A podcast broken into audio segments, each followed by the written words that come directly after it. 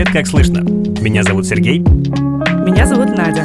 И это Поп-фильтр. В каждом выпуске подкаста мы разбираем не только отдельный проект или автора, но и культурные контексты, в которых они существуют. Ищем авторское в поп-культурном и поп-культурное в авторском. А еще мы заботимся о ваших списках, что посмотреть, почитать, поиграть. А поэтому посоветуем похожие интересные проекты. Ваш поп-фильтр.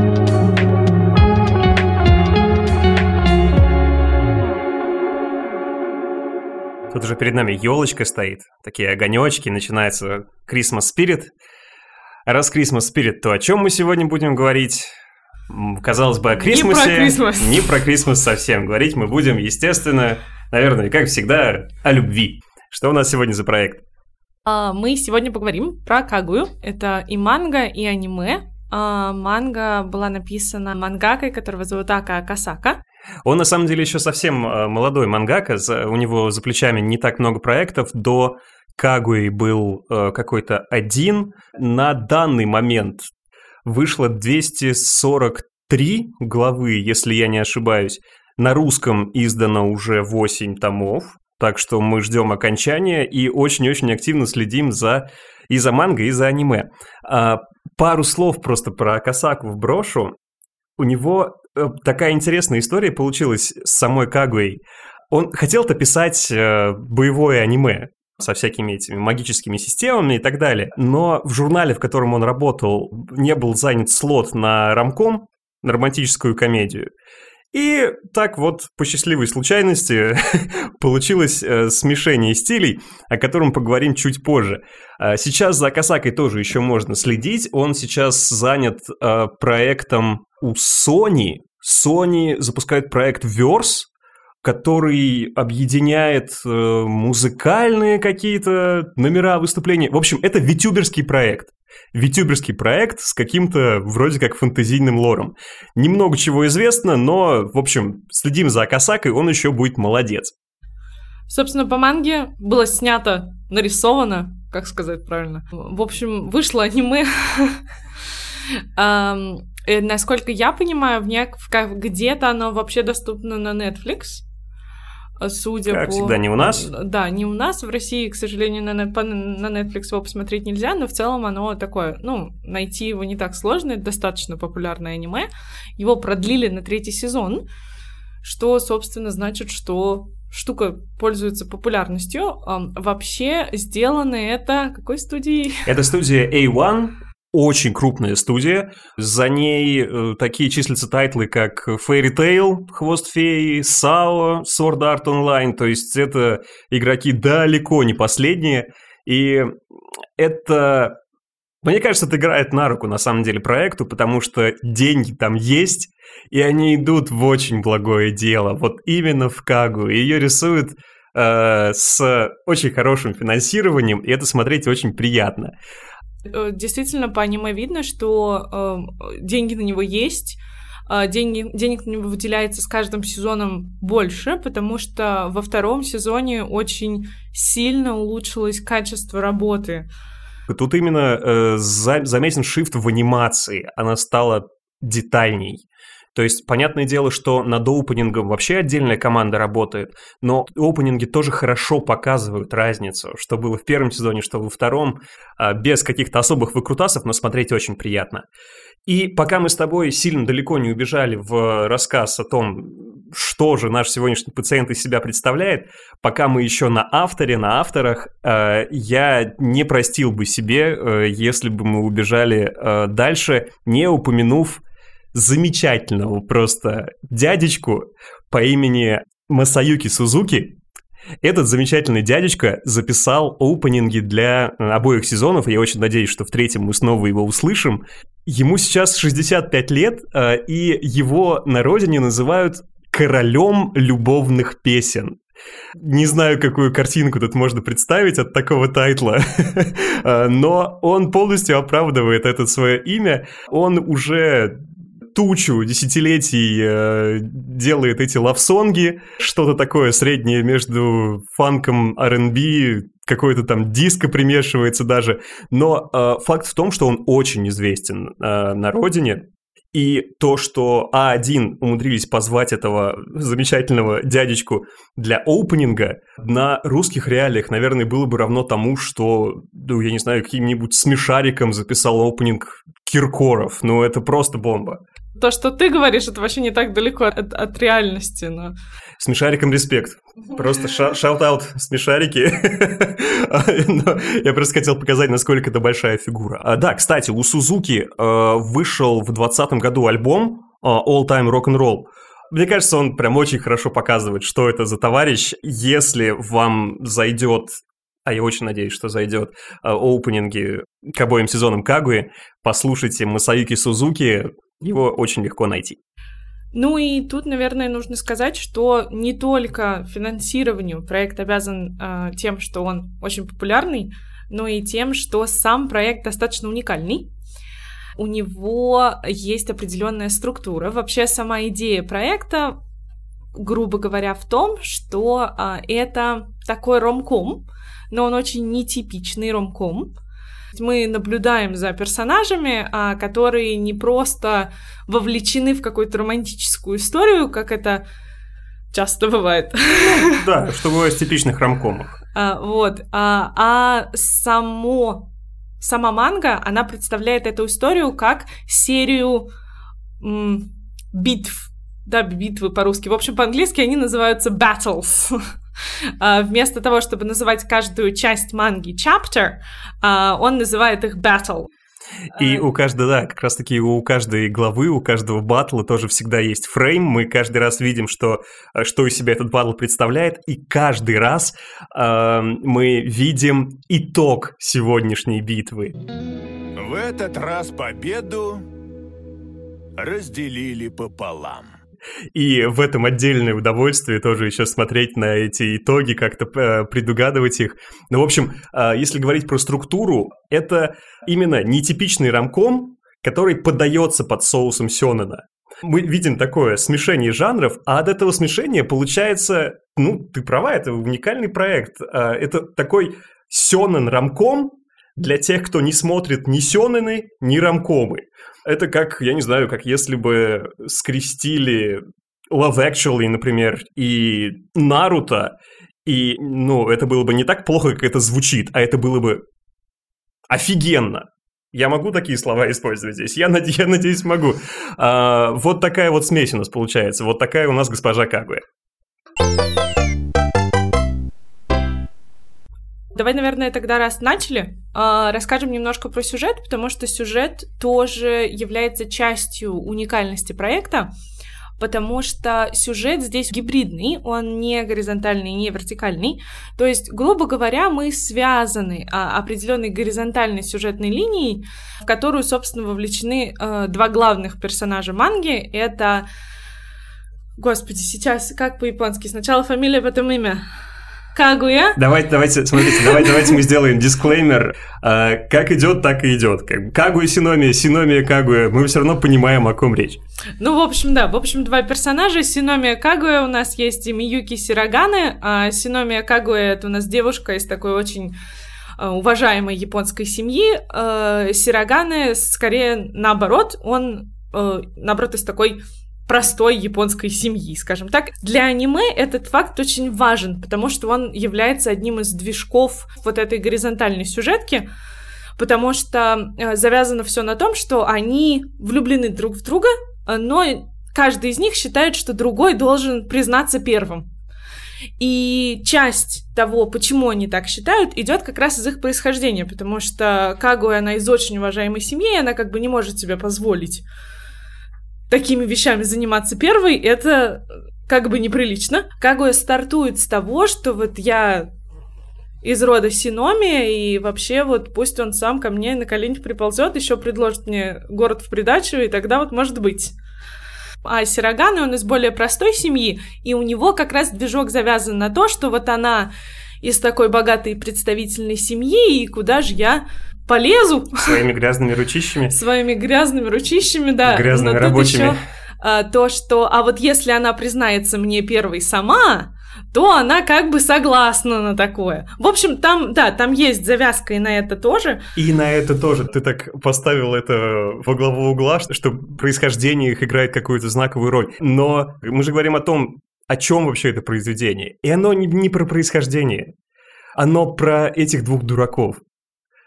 Им не позволяет пойти, грубо говоря, друг навстречу, ну, друг другу навстречу не происхождение, хотя частично это правда, но их подростковая гордость, глупость, что угодно.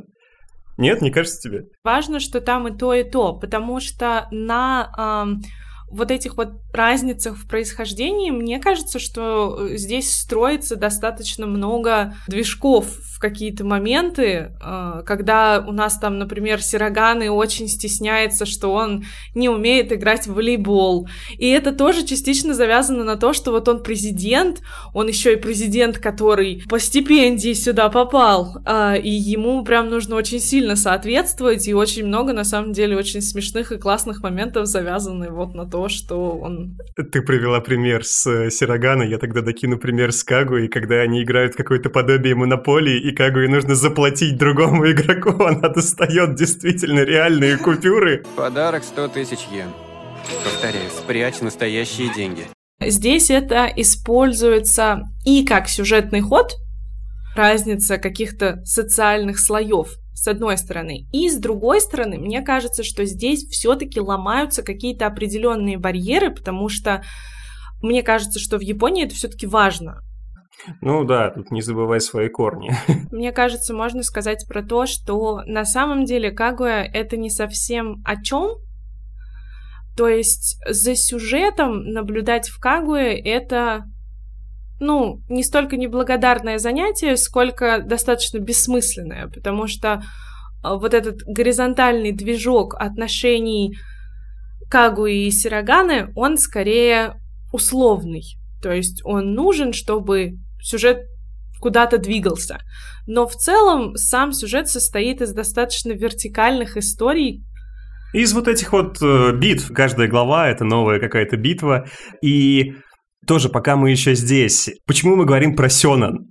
Сёнэн же чем выделяется? Вот этими самыми избранными, лучшими, овер 9000. It's over 9000! Здесь тот же градус драматизма, но вкладывается этот градус драматизма в такие ситуации, как «Пускай он мне предложит зонтик, чтобы пойти вместе под, под дождем». Нет, это должна сделать она. И это абсурдное сочетание дает достаточно уникальное какое-то ощущение. Я такого нигде не видел больше. Слушай, но мне кажется, что и аниме, и манга такого рода могли пойти несколькими дорожками.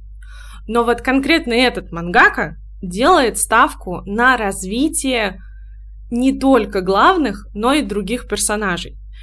Этим Кагуэ очень круто, потому что э, здесь, мне кажется, одни из самых глубоких, красивых и хорошо прописанных персонажей, которые существуют в мире этой манги, этого аниме, наравне с условными главными героями. А, это правда очень здорово, потому что когда у тебя есть вроде фокус на какой-то центральной паре, ты уже готовишься к тому, что деталями будут обрастать только они, а не тут-то было, потому что их окружение порой более детальное, более увлекательное даже, чем они сами. И Тика? Давай про Тику. Да, я очень-очень-очень хотел поговорить отдельно про одного персонажа. Э, Тика Фудзивара – главный хаотичный элемент во всем повествовании, э, то, без чего на самом деле Кагуя была бы просто дезнотом. Все повествование строится на вот этих вот попытках обыграть друг друга в какие-то майндгеймы, но появляется Тика Фудзивара. Это самый мемный персонаж всего проекта, тот самый популярный Тика Дэнс, ну, соответственно, принадлежит ей.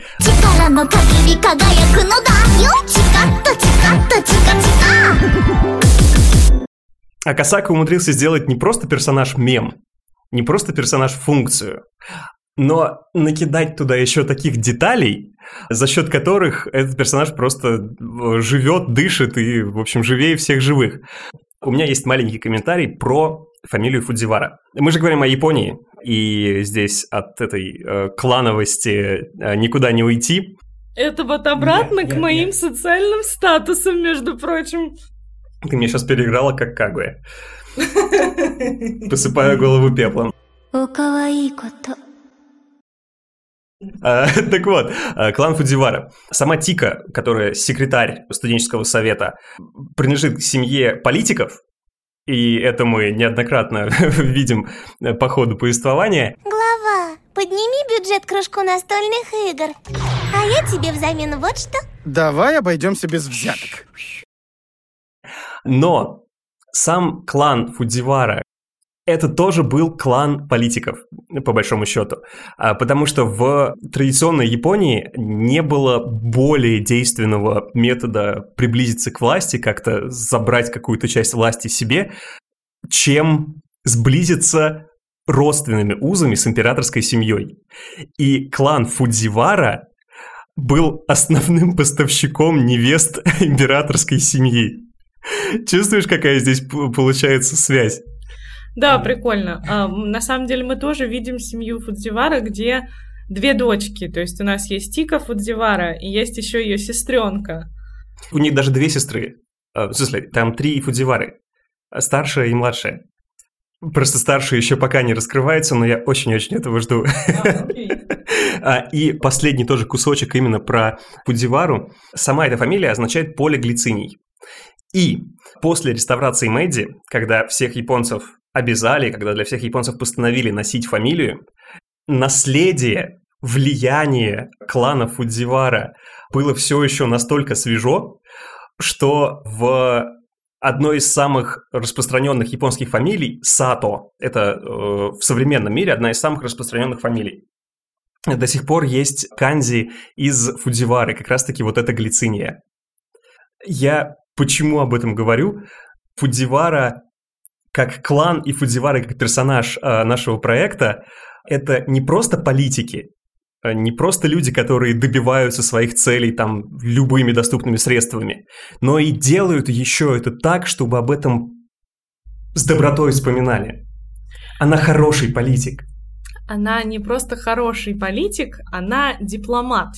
И Фудзивара, и Синомия — это две девочки из очень уважаемых семей. Но в тот момент, когда Синомии скорее приходится бороться с теми ценностями, которые в нее вложила семья, потому что сама она была выращена в атмосфере такой достаточно холодной, вежливо высокой, и это то, что ей скорее мешает сближаться с другими людьми, в то время как, собственно, Фудзивара, она абсолютно другое несет из семьи, то есть вот эта семья дипломатов, это то, что помогает, во-первых, сближаться с людьми. Фудзивара — это такой уверенный, лучший друг Синомии э, в самом классном понимании этого слова. То есть она очень много раз выводит саму мангу и само аниме на тему дружбы.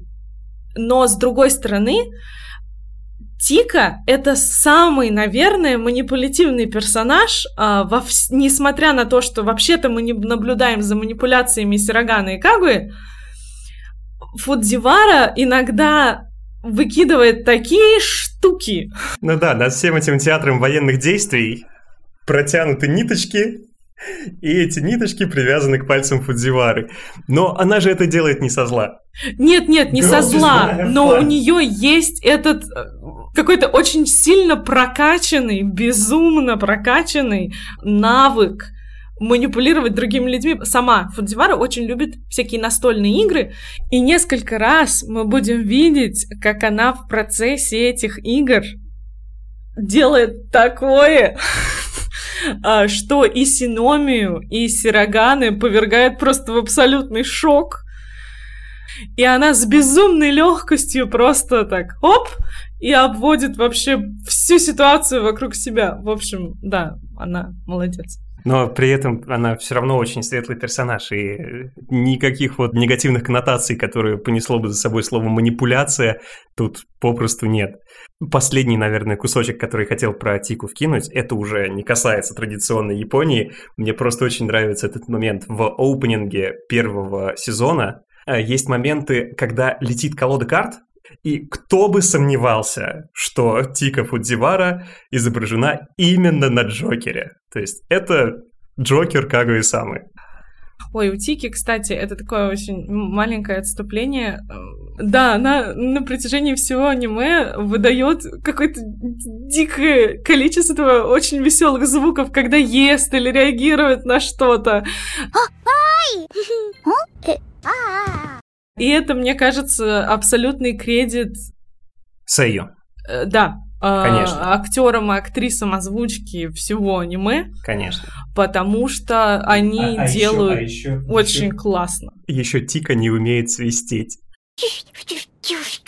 Вот именно такие вот маленькие моменты, собственно, и создают такой очень тонкий образ. И, э, ну, раз мы много говорили про Тику, скажем поменьше, но нужно сказать, что есть четвертый член студенческого совета Исигами Ю, а, это казначей, и у него тоже будет своя линия. Она не очень законнектилась с нами, а, наверное, в силу того, что мы на Исигами не очень похожи. Ну, по крайней мере, ну, не так сильно по характеру. Но мне кажется, что найдется гигантское количество людей, для которых вот именно Исигами станет тем самым персонажем, с которым у них произойдет коннект, потому что там тоже очень тонкая, очень трагичная история. С одной стороны, очень подростковая, но с другой стороны, психологически достаточно общая. Интересно получается то, что на четырех главных персонажах проекта Акасака пишет совершенно разные жанры.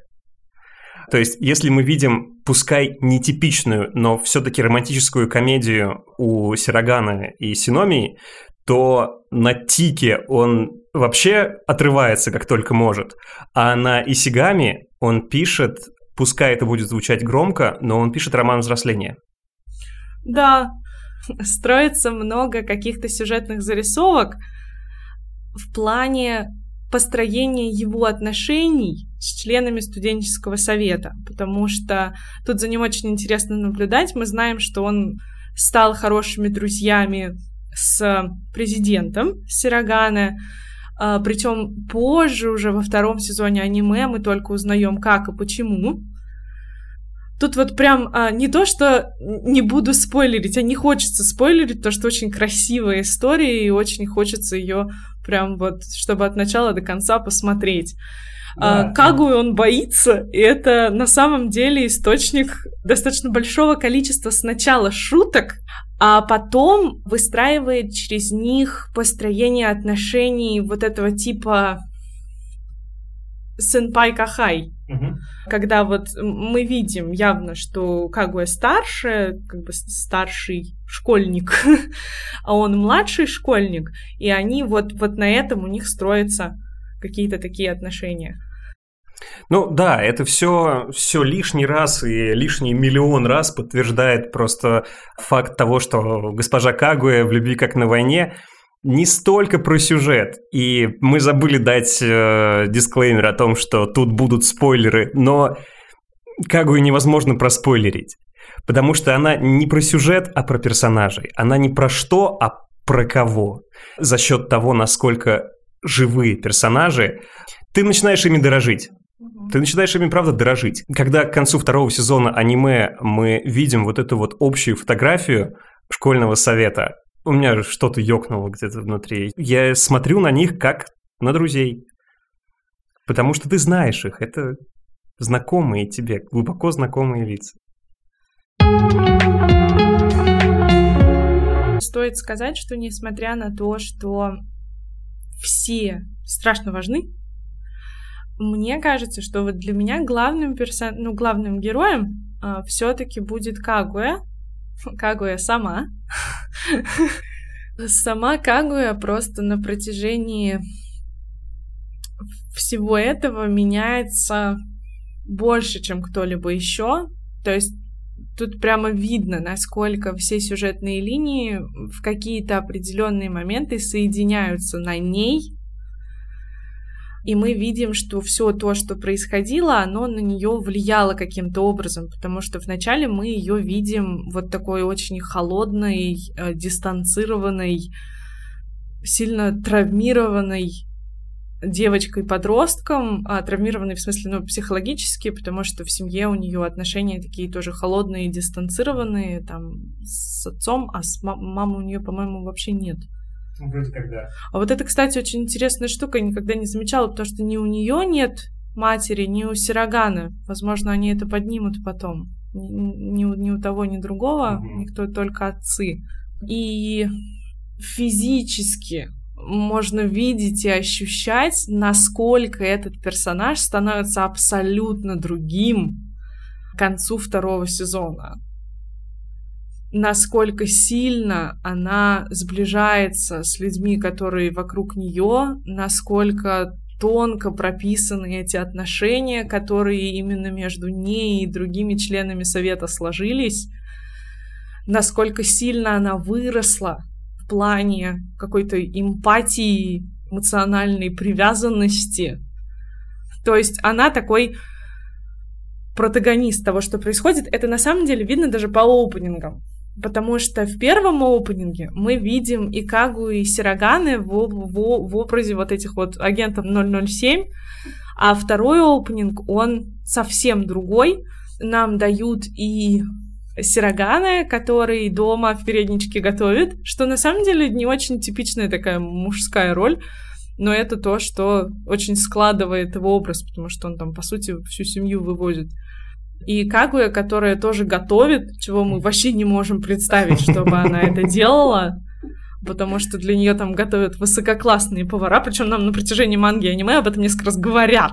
Когда Акасака и создатели аниме кидают нам какие-то детали, они срабатывают настолько сильно именно потому, что нас к этим деталям готовили. И пока мы еще говорим про опенинги, очень советую видео Mother's Basement, Джефф проанализировал именно два опенинга обоих сезонов, посмотрел на каждую детальку в отдельности и показал, на самом деле, насколько глубокая проработка получилась этих опенингов. И мне кажется, если смотреть на опенинг второго сезона, он неподготовленному зрителю мало что скажет, но после того, как ты посмотрел первый сезон, второй для тебя будет квинтэссенцией всего проекта. За минуту тебе рассказывают то, что ты читать будешь несколько месяцев, то, что ты смотреть будешь несколько месяцев. Возможно, я притягиваю за уши. Но я видел такой уровень лаконичности только в японских проектах. Эту способность не размазывать э, мотивации, бесконечные объяснения, лоры. И я так думаю, это ведет нас к следующей теме. Про все японское. Про все японское. Мы говорим сегодня про аниме. И, как мне кажется, любой непрофильный разговор про аниме очень сложно провести без упоминания Хаяо Миядзаки. Простите, пожалуйста. Много про него не будет. Я просто хочу сказать о том, что когда рассуждают о, о фильмах Миядзаки, очень часто упоминают, сколько э, в них японского. Как ты считаешь, нужно ли здесь быть в контексте японской культуры, нужно ли здесь понимать японскую культуру, чтобы э, спокойно наслаждаться проектом, или можно и без этого? Мне кажется, что можно справиться без этого. Но мне кажется, что определенные знания каких-то моментов делают просмотр чуть более полным, даже возвращаясь к вот этим социальным слоям. То есть, если мы ну, из такой очень демократической европейской страны, нам, наверное, сложновато будет понять вот эту элитарность а, самой академии, тот страгл, который происходит там у Сирогана с тем, каким образом он тут будет соответствовать всем стандартам, гендерные различия, между девочками и мальчиками, тоже такая определенная штука, которая периодически всплывает. Ну, потому что это частично другая культура. Но в целом мне кажется, что все будет понятно. Э, я на самом деле из японского страшно люблю нарисованную еду.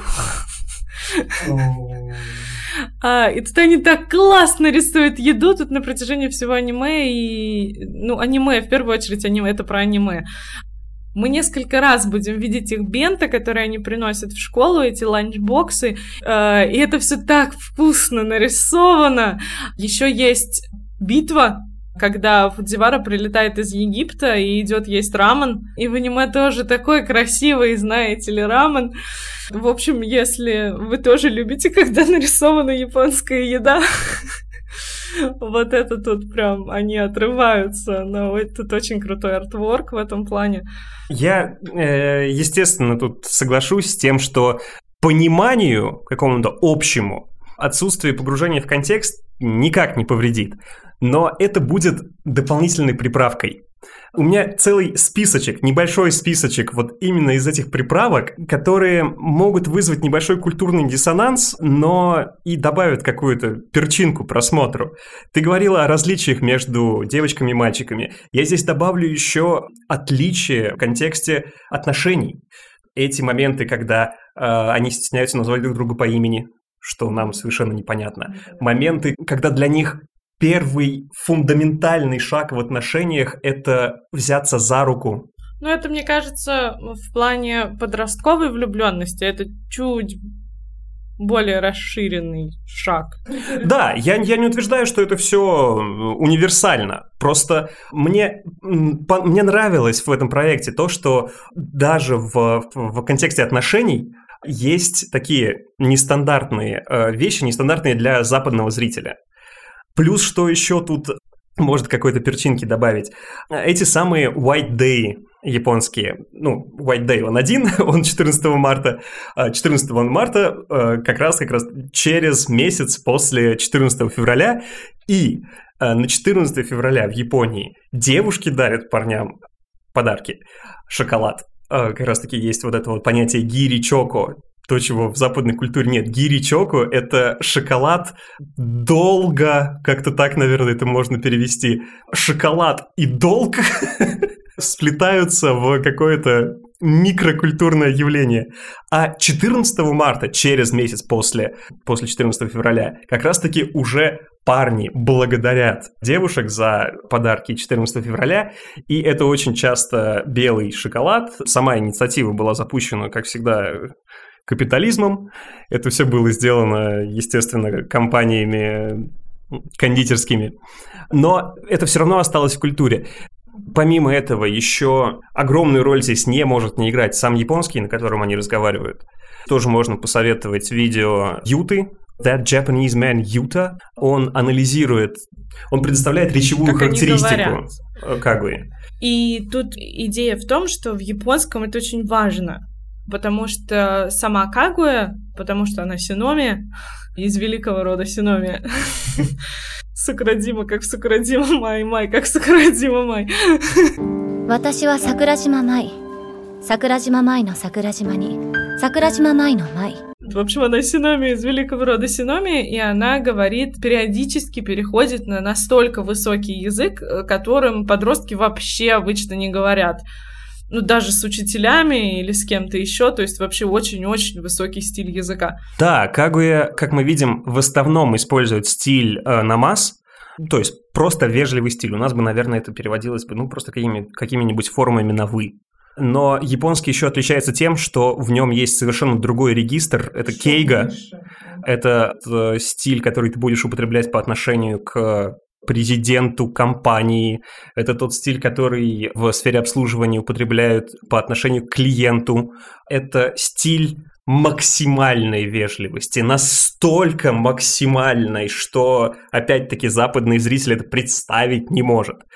И э, в таком регистре у нас говорит Кагуя, притом в совершенно разных, э, разных ситуациях. Ну, это добавляет юмора персонажу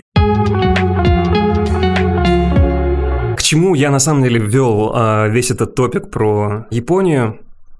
Кагуя Сама, госпожа Кагуя. это имя не может не быть э, знаковым здесь, потому что само ее имя, как и, я так понимаю, многие персонажи, позаимствованы из э, легенды о принцессе Раз уж сегодня Мидзаки упоминался, то тоже такой привет студии Гибли.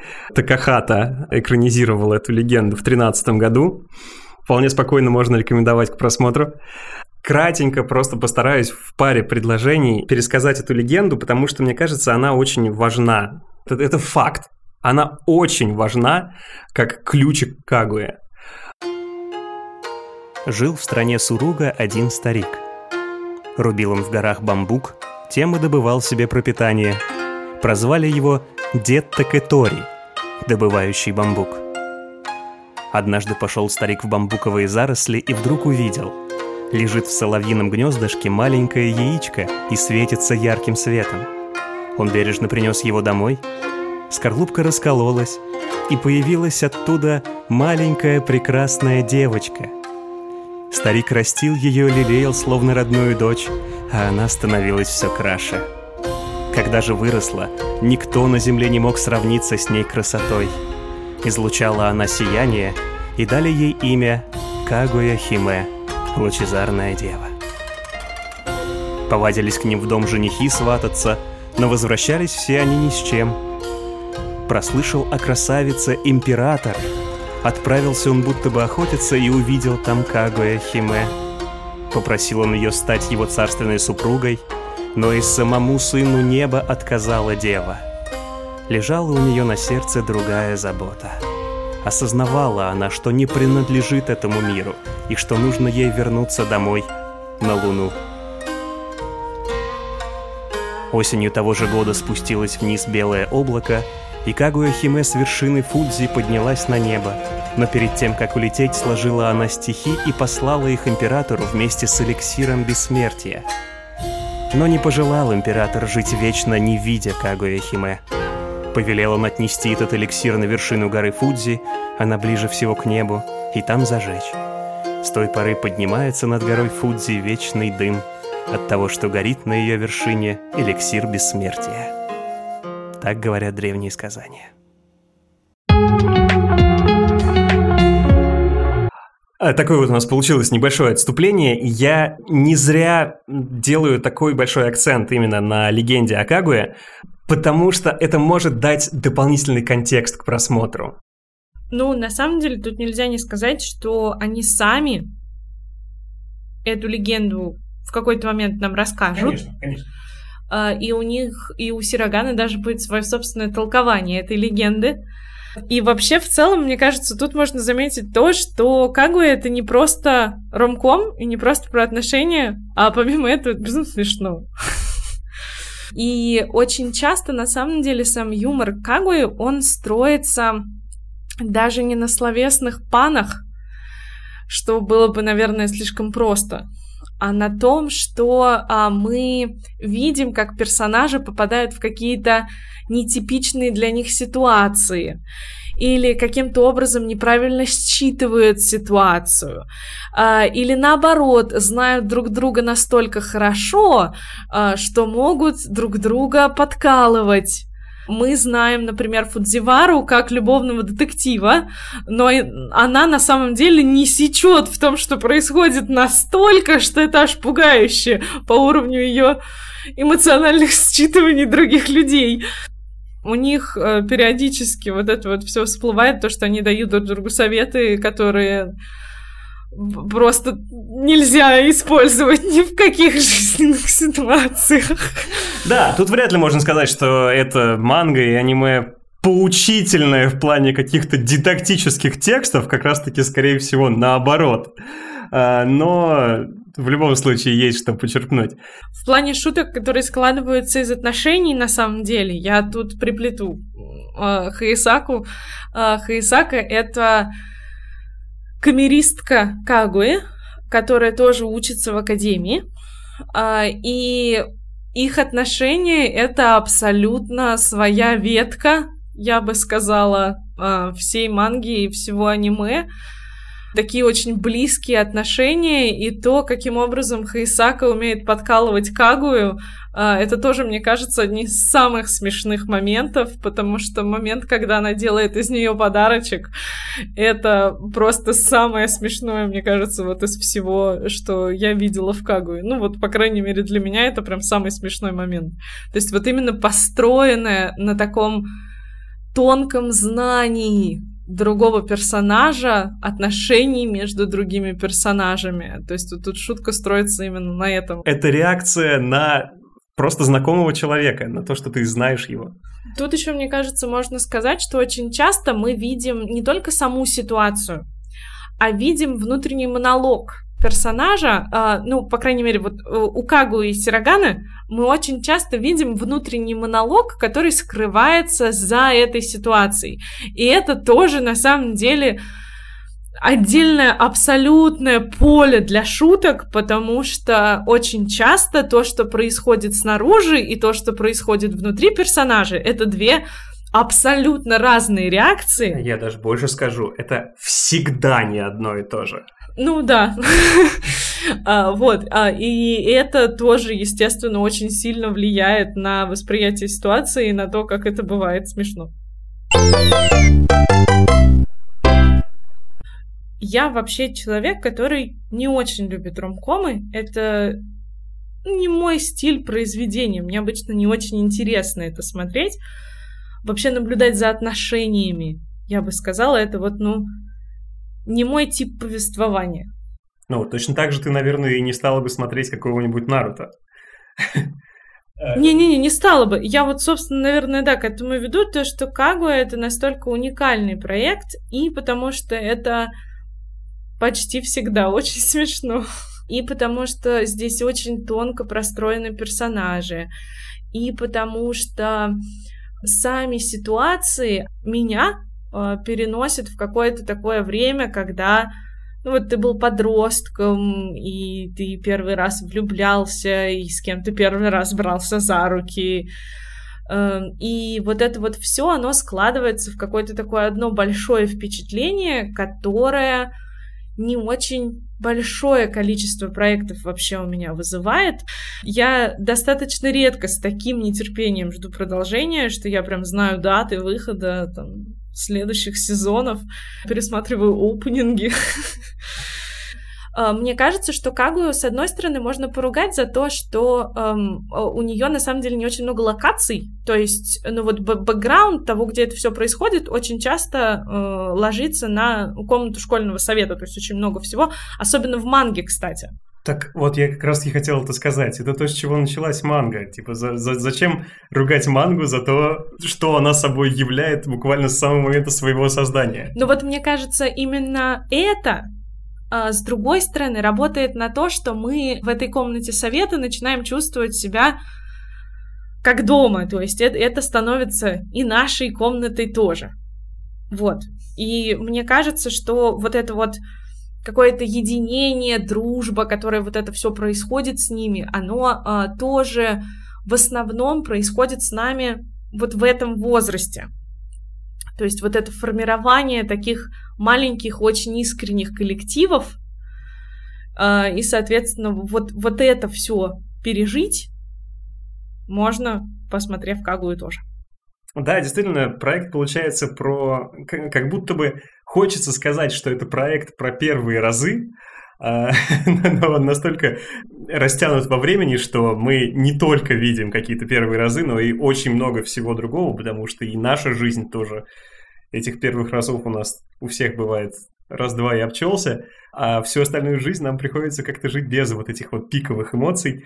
И не пиковые эмоции здесь тоже очень хорошо представлены.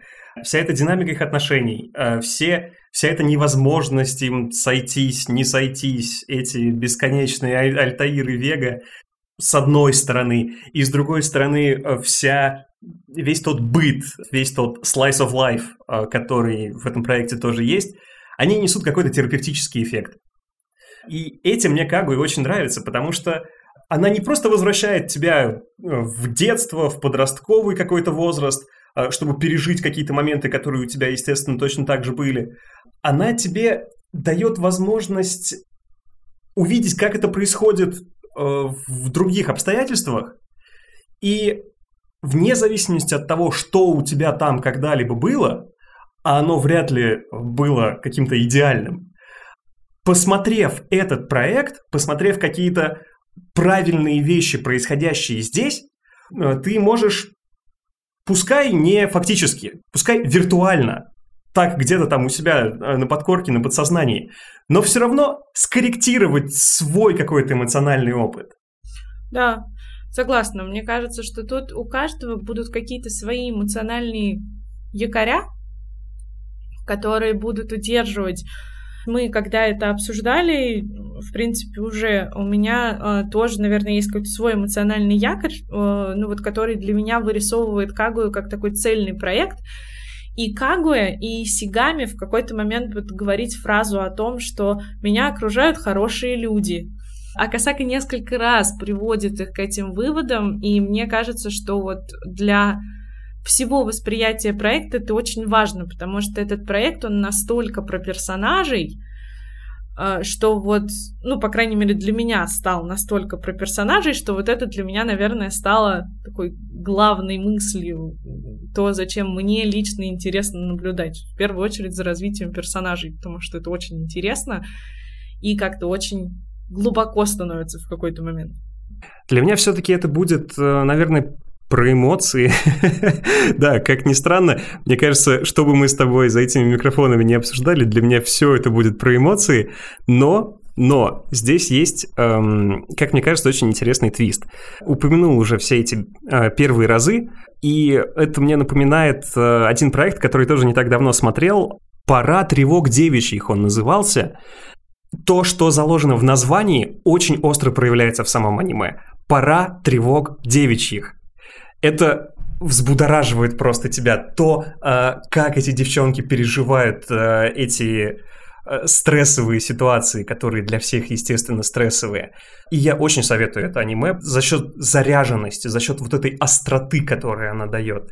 Но в отличие от э, поры тревог девичьих и в отличие от э, любых э, других рамкомов, у которых была бы более типичная структура, тот факт, что э, в Кагуе, которая в основе своей имеет все-таки структуру рамкома, показываются не типичные эмоциональные ходы, а вот эти майндгеймы, вот эти э, попытки заставить другого что-то сделать. И в русской, русской локализации, и в английском переводе э, все упоминает, ну, все ведет к тому, что это война, в любви как на войне, love is war. Э, э, но в оригинале э, Кагуя самого кокура сетай. Госпожа Кагуя хочет, чтобы ей признались. И сами эти окольные пути, которые они постоянно ищут, стали для меня отдушиной, потому что в непрямом изображении э, вот этих вот э, будоражащих эмоций я вижу куда более честное их отображение. Когда они игнорируют друг друга, на самом деле, там, желая прыгнуть на шею и так далее, когда они делают абсолютно противоположность тому, э, что они на самом деле хотели бы делать я смотрю это и считываю саму интенцию, самый их порыв более четко, чем если бы я это смотрел в каком-то ну, прямом таком дуболомном рамкоме. В рамкоме сложно сопереживать, потому что ты знаешь, что там будет происходить. Здесь ты тоже знаешь, что будет происходить. Но они это, они это маскируют. И ты понимаешь, что они маскируют. И они понимают, что они маскируют. И это так получается искренне, как ни странно неискренность выводит на искренность. Вот я не хотел бы завершать на такой простой ноте, потому что она действительно простая, но как для меня правда запомнилась честностью. Тут правду можно сказать, что Кагуя на самом деле, несмотря на то, что мы тут кучу времени обсуждали всякие подводные камни и развитие персонажей, на самом деле сам по себе проект очень простой. Это не какой-то сложный просмотр, ради которого придется много думать. Это такое очень легкое аниме, которое очень легко смотрится, это очень смешно, и очень классно, что оно находит такой отклик какой-то душевный, э, потому что не всегда у таких легких проектов такое получается. Оставить после себя вот какое-то послевкусие, которым они запомнятся. Вот Кагуя такое умеет. Казалось бы, что это может быть обычной жвачкой, ну, как и часто рамкомы бывают. Но это глубже, чем обычная жвачка. Это, эта жвачка с вами останется. И прилипнет так, что не отдерете. Спасибо, что послушали. Спасибо Синквейну за помощь в сведении и за заглавную композицию. Ссылка на нашего друга и композитора будет в описании. За то время, пока этот пилот выходил, с Кагуей много чего произошло. Во-первых, на русском вышло два новых тома манги, а во-вторых, вышел третий сезон аниме. И в конце июня этот третий сезон стал номером один по популярности на My Anime List, подвинув Стального Алхимика Братства. Сейчас, правда, Алхимик снова первый, но Кагуя вторая, вторая, есть смысл ее смотреть. А еще есть смысл подписаться на подкаст Поп Фильтр там, где вы это слушаете. И давайте держаться на связи. Ваш Поп Фильтр.